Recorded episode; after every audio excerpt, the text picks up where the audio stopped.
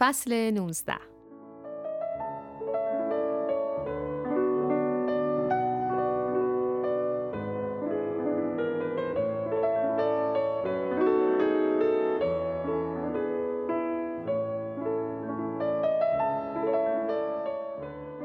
نیمروزی بود تابستانی و فصل انگور پزان باغ. باقی روح بخش از رنگ و بوی باغهای خراسان. در سایه بیتهای بزرگ جلوی خانه باغ و در کنار آب زلال جوی نشسته بودم که دروازه چوبی حلبی باغ با صدایی خشک باز شد. داوو بود. همان خدمتکار ایلیاتی خانواده که شتابان رفتاری داشت و تند و تیز سخنی. زود باش به قلعه برویم. ارباب تو را خواسته است. در تابستانهایی که مدرسه تعطیل می شد، هر کدام از بچه ها گوشه ای از کار را می گرفتند. حبیب با مزرعه و آب و آیش اخت بود، عبدالرزا با گله و رمه و پرواری ها و سهم من از کارها نگهداری باغ بود که دلنشین سرگرمی می بود در روزهای داغ تابستان. و در این لحظه نشسته بودم و به راه حرات چشم دوخته بودم. راهی که از کنار باغ میگذشت. در رسید و آوردن آن پیغام را. پیغامی و احزاری که در نوع خود تازگی داشت. پدر با من چه کاری می توانست داشته باشد؟ از باغ تا آبادی جیغواره است بلند که پیمودنش در سکوت و سوار بر گرده قاطر بندری زیاد طول نکشید.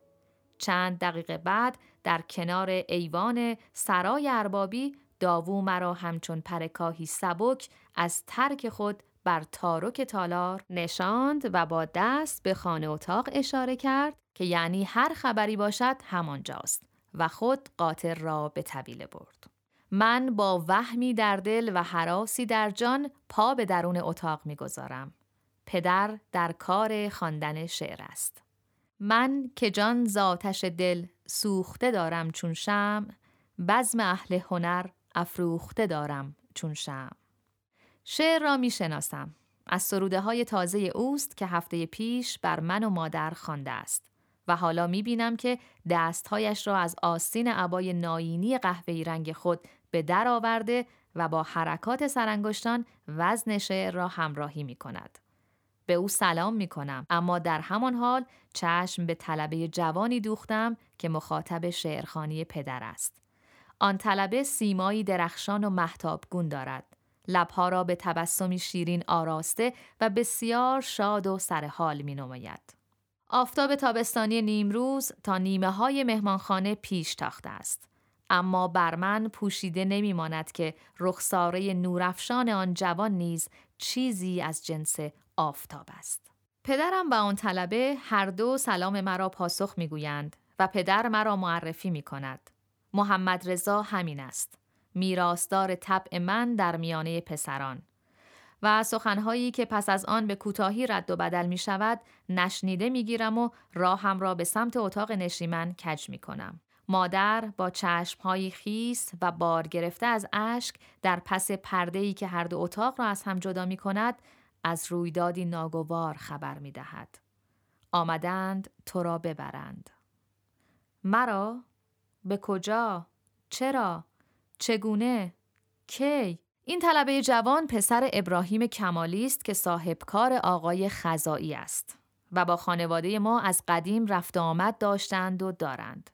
خودش در تربت شیخ جام درس می‌خواند و پدرت برای آنکه اجاق روحانیت در دودمانش کور و سرد نشود و تو هم مثلا در کار شعر به جایی برسی به نظرش رسیده است که تو را از مدرسه آذر برگیرد و به مدرسه علمی بفرستد. آخر این پسر کربلایی ابراهیم شاعر هم هست. پیداست که نفسم سوخت و دیگر آهی نمانده بود که براید. دیدم که مادر نیز مظلوم و بی صدا اشک می ریزد. من از تربت شیخ جام چیزی نمی‌دانستم که کجاست. چون هنوز همین تربت قطب الدین حیدر را در چهار فرسخی خودمان ندیده بودم. پس نمی توانستم دورنمایی از آن بلد غریب را در ذهنم ترسیم کنم. ولی مادر می‌دانست که چه سفر دلازاری را در پیش دارم. او از همکنون بر روزهایی مینالید که دور از پسرش باید در کنار راه حرات بنشیند و باد شرقی خراسان را به جای پسر در آغوش گیرد و سفر چه بیخبر و زود هنگام آغاز می شد.